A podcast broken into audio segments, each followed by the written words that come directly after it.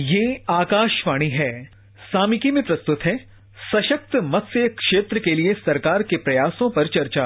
इसमें भाग ले रहे हैं कृषि विशेषज्ञ डॉक्टर तजामुल हक और पत्रकार संजीव मुखर्जी।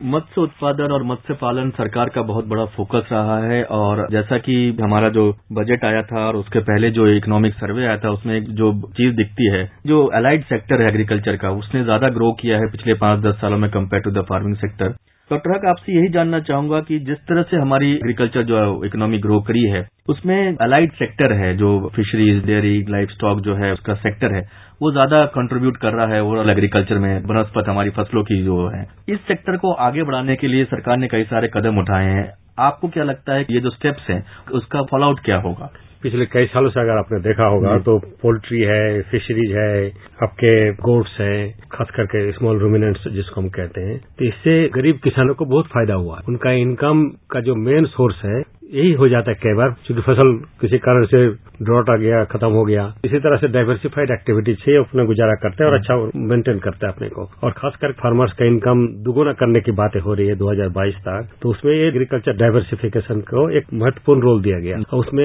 जैसे आपने देखा होगा नेशनल या वर्ल्ड फ़िश फार्मर किया इस बजट में भी आपने देखा होगा कि पीएम मत्स्य संपदा योजना के रूप में एक नया स्कीम लाया है। तो इसलिए कि पोटेंशियल इसमें बहुत है। इनकम अभी भी ज़्यादा है लेकिन उसमें गैप अभी भी इनकम गैप बहुत है चूँकि उसमें चार गुना पाँच गुना इनकम बढ़ा सकते डबल करने के बाद तब छोड़ दीजिए। तो उन फार्मर्स का जो करना चाहिए चूँकि मनरेगा के तहत हमने इतने पॉन्ड्स और टैंक्स क्रिएट किया है रिनोवेट किया है तो उसका प्रोडक्ट तभी होगा। खाली ये नहीं कि क्योंकि मनरेगा का पैसे से पॉन्ड्स बना दिया और पानी को इरीगेशन के लिए तो जो काम आता आता ही है। आपने देखा होगा जो फ्लड प्रोन एरियाज़ है बिहार है बंगाल है उड़ीसा है असम है वहाँ पैडी कम फ़िश का कॉन्सेप्ट हमने कई साल पहले से ही कहा लेकिन उसको जिस ढंग से अडोप्ट करना चाहिए था वो नहीं किया गया। उसका मेन कारण है कि हमारा जो फ़िश सेक्टर का जो एक्सटेंशन सिस्टम है बहुत पुअर रहा शुरू से ही नेग्लेक्टेड रहा। जैसे एग्रीकल्चर एक्सटेंशन का मतलब लोग सोचते थे क्रॉप प्रोडक्शन टेक्नोलॉजी जो है उसको एक्सटेंड करना है। इसने ये नहीं सोचा कि इतने सारे काम टेक्नोलॉजी सेक्टर में भी हो रहा है और इंटरनेशनल भी बहुत इसमें काम हो रहा है। तो वो चीज़ों को एक्सटेंड करना किसानों तक। टेक्नोलॉजी प्लस रिजर्वेशन की technology plus food safety norms की टेक्नोलॉजी या क्वालिटी कंट्रोल कैसे करेगा वो अगर एक्सटेंशन सिस्टम हमारा ढंग का होगा तो नेशनल इंटरनेशनल लेवल का जो मार्केटिंग है वो डेवलप करेगा। किसानों को और भी ज़्यादा फ़ायदा होगा। एक चीज़ जो आपने अभी कही कि फिशरी सेक्टर जो है वो जो किसानों की आमदनी को दुगनी करने की बात हम 2022 तक कर रहे हैं उसमें बहुत बड़ा रोल प्ले कर सकता है। जो छोटे किसान जो फिशरीज को लेना चाहते हैं जैसे इंलैंड एक्वाकल्चर हो गई वो किस तरह से अपनी आमदनी दुगनी कर सकते हैं फिशरीज के थ्रू फिशरीज में जैसे दो सेक्टर है एक तो इनलैंड फिशरीज का है एक मराइन फिशरीज का है। इनलैंड फिशरीज का तो ऑलरेडी ग्रोथ काफ़ी अच्छा खासा है लेकिन और अगर करना चाहें स्मॉल एंड मार्जिनल फार्मर तो दो तरीका है। एक तो इंडिविजुअली भी कर सकता है लेकिन जो कम्युनिटी पॉइंट्स वगैरह भी बनाए जा रहे हैं जो हाँ तो उस पे दी होल ग्रुप पंचायत चाहे तो। पंचायत चाहे तो उनको लीज आउट कर दे। केरल में कुडुम्बश्री मिशन है। कुडुम्बश्री मिशन में छह से दस women farmers poor women farmers they form joint liability groups और वो ज़मीन लीज करते हैं और पाइन एपल वेजिटेबल्स फ्रूट्स वगैरह प्रोड्यूस करके अच्छा खासा कमाते हैं। तो फ़िश के कॉन्टेक्स्ट में भी हो सकता है। तो लोकल लेवल पे आइडेंटिफाई दो पुअर वुमेन पॉन्ड जो क्रिएट हो रहा है मनरेगा के तहत तो उसको लीज पे दे दीजिए। एक्सटेंशन सिस्टम से लिंक करना पड़ेगा क्योंकि उनको बेस्ट वेराइटीज ऑफ़ सीड चाहिए और बेस्ट वेराइटीज ऑफ़ फ़िश चाहिए। तो वो करना पड़ेगा और लोकल लेवल पे चूँकि फ़िश बहुत पेरिसेबल होता है तो लोकल लेवल पे जब तक फैसिलिटीज़ नहीं होगा और इमीडिएट मार्केटिंग तो वो फिर दिक्कत आएगी। तो नेशनल इंटरनेशनल लेवल के जो प्लेयर्स हैं खास करके प्रोसेसर्स वगैरह हैं उनके साथ लिंक कराइए इस ग्रुप्स को। एक और चीज़ जो बात आती है कि वो है वराइटल डेवलपमेंट की। हमारी जो वराइटीज हैं फ़िश की उनकी जो ईल्ड है वो काफ़ी कम है। उस तरफ़ डेवलपमेंट के लिए सरकार को क्या करना चाहिए कि ऐसी बड़ी ईल्ड आए ऐसी फ़िश जिसकी ईल्ड बहुत ज़्यादा हो और हमारी प्रोडक्शन उसकी बढ़ सके। हम जैसे डेटा देखते हैं शहर के रिसर्च इंस्टीट्यूट का उसके हिसाब से तो पोटेंशियल काफ़ी हाई है। और कुछ ऐसी वेराइटीज है जिसको अगर अडोप्ट करे तो तीन गुना चार गुना पाँच गुना ईल्ड बढ़ जाएगा इमीडिएटली जो है ऑलरेडी उसी में ही। लेकिन फर्दर अगर टेक्नोलॉजिकल इनोवेशन और हो रिसर्च और हो और अच्छे वेराइटीज और डेवलप करे फिर तो और भी बढ़ेगा। तो इसका ज़रूरत है लेकिन रिसर्च से ज़्यादा प्रॉब्लम है एक्सटेंशन का। एक्सटेंशन सिस्टम हमारा स्ट्रांग नहीं होने से एडप्शन उस तरह का वेराइटीज का हुआ नहीं। उसके साथ साथ उसमें कई और भी प्रॉब्लम्स आते हैं जो बेसिक इंस्टीट्यूशनल इनोवेशन की जिस तरह की ज़रूरत है जैसे ने कहा कि ग्रुप करके अगर उसको करेगा तो शायद ढंग से कर पाएगा। इंडिविजुअली स्मॉल और मार्जिनल फार्मर्स के लिए मेरे कल से शायद मुश्किल मुश्किल होगा। एक्सपोर्ट का एक जो मुद्दा आता है कि मराइन एक्सपोर्ट ग्रो कर रही है लेकिन ये बड़ी कोस्ट लाइन है हमारी। इतने सारे वेराइड कोस्ट लाइन है जहाँ पे कहीं पे किसी तरह का वाटर है कहीं पे किसी और तरीके का वाटर है। इतनी रिच हमारी नेचुरल रिसोर्स है। इसके बावजूद भी हम मराइन एक्सपोर्ट्स वहाँ तक नहीं पहुँच पाते जो कई सारी छोटी एशियन कंट्रीज़ आज पहुँच चुकी है।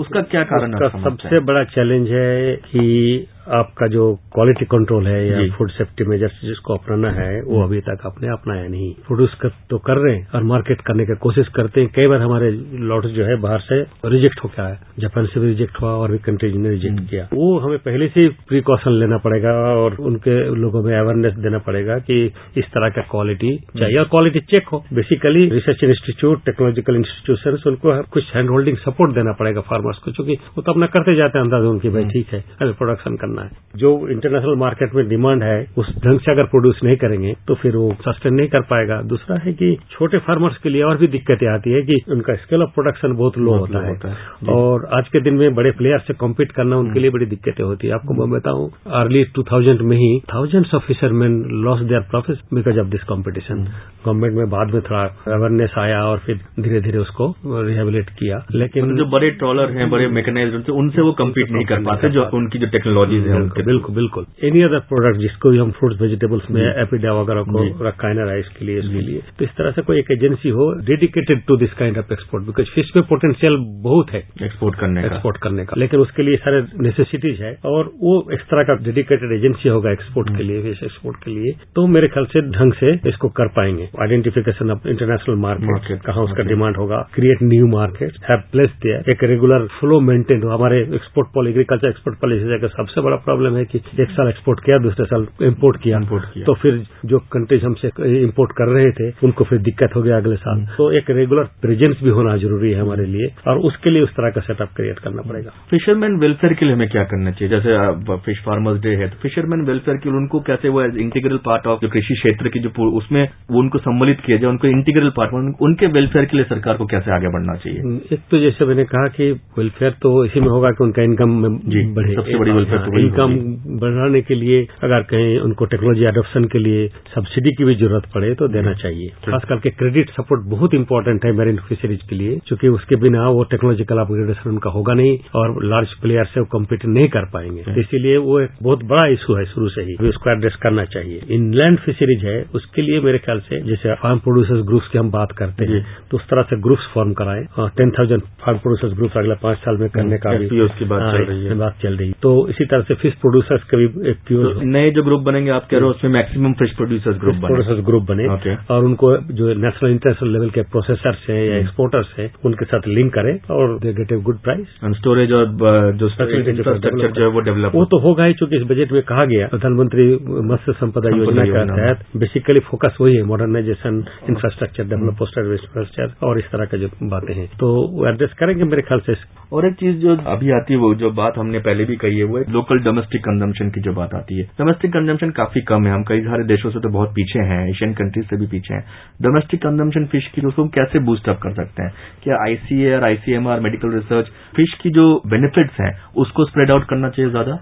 स्प्रेड करना चाहिए, और लेकिन ये है कि ट्रेडिशनली फ़िश कंजम्पशन एक concentrated in certain pockets for various reason historically चूँकि सोशल कुछ ऐसे भी है कि हम वेजिटेरियन है तो एक फ़िश में स्विच तो करेंगे नहीं इट टेक्स टाइम दूसरी बात यह है कि with in those communities and places मेरा अपना असेसमेंट है, जैसे उनका इनकम बढ़ता है तो they spend more on fish consumption rather than traditional grain and things like that उसका भी इम्पैक्ट पड़ेगा अगर इनकम उनका बढ़ता है तो, तो इनकम बढ़ तो रहा है but it has to be much more तो अगर खास करके अंडर डेवलप पॉकेट्स है वो सारे बंगाली बिहारी खास करके अभी भी काफ़ी उस हिसाब से पुअर हैं। उनका इनकम बढ़ेगा तो ऐसे भी फ़िश कंजम्पशन बढ़ेगा फ़िश कंजम्पशन बढ़ेगा तो फ़िश फार्मर्स का भी इनकम बढ़ेगा। इनकम बढ़ेगा तो ओवरऑल डिमांड बढ़ेगा इकोनॉमी में। इसका पोटेंशियल तो मल्टीप्लाइड इफ़ेक्ट बहुत होगा। बहुत बहुत धन्यवाद। धन्यवाद। सामिकी में अभी आप सुन रहे थे सशक्त मत्स्य क्षेत्र के लिए सरकार के प्रयासों पर चर्चा। इसमें भाग ले रहे थे कृषि विशेषज्ञ डॉक्टर तजामुल हक और पत्रकार संजीव मुखर्जी। ये कार्यक्रम आकाशवाणी के समाचार सेवा प्रभाग द्वारा प्रस्तुत किया गया। इस कार्यक्रम के संबंध में अपनी प्रतिक्रिया आप हमें ईमेल कर सकते हैं। पता है A I R N S D talks at gmail dot com ये कार्यक्रम फिर से सुनने के लिए लॉग ऑन करें हमारी website news on A I R dot com